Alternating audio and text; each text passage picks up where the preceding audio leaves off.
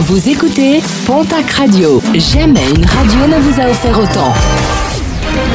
L'information locale à 9h, c'est sur Pontac Radio. Bonjour Jean-Marc Courage Sénac. Bienvenue à vous. À l'interpellation d'un couple par les gendarmes de Vic en Bigorre, ces derniers ont reconnu être les auteurs de vols de carburant déplorés le 15 mai dans une entreprise de transport, mais aussi le 27 avril dernier. Ils comparaîtront prochainement devant le tribunal correctionnel de Tarbes. Par ailleurs, l'auteur principal des faits a été incarcéré dans le cadre de la mise à exécution d'une autre peine pour des faits de vol avec armes.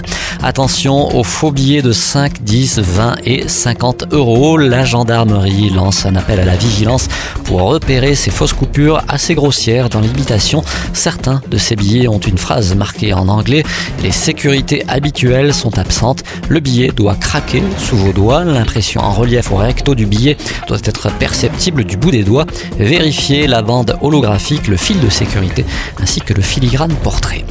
Alors que la décision de fermeture de l'école de Castelnau-Rivière-Basse devrait être prochainement annulée, la question de la sécurité des élèves se pose toujours.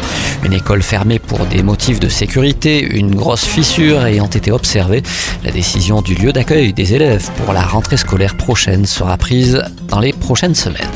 À Tarbes, un nombre de plus en plus important de demandeurs d'asile se retrouvent à la rue, une situation qui alerte les membres de la CIMAD des Hautes-Pyrénées. 13 personnes ont notamment été identifiées.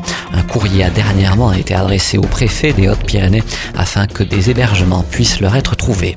Un mégot au sol pollue jusqu'à 500 litres d'eau. Face à ce constat, un paradoxe, les mégots sont recyclables notamment en compost non alimentaire ou en plastique pour mobilier urbain. Depuis 2016, une association basque installe des cendriers un peu partout sur le territoire. Des cendriers qui ont depuis recueilli plus de 5 millions de mégots, dont plus de 3 millions pour la seule année 2018. Et puis en sport basket féminin, l'équipe de France s'entraîne depuis ce week-end à Anglette et jusqu'à la fin du mois.